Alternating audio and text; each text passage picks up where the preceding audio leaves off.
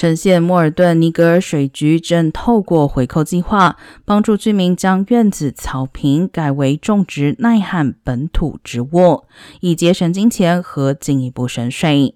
回扣计划包括移除草皮和设计费用减半等补助。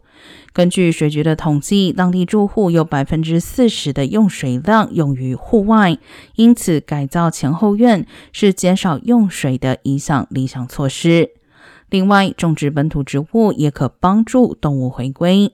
民众如有意愿参与该计划，必须先参加两小时的免费座谈。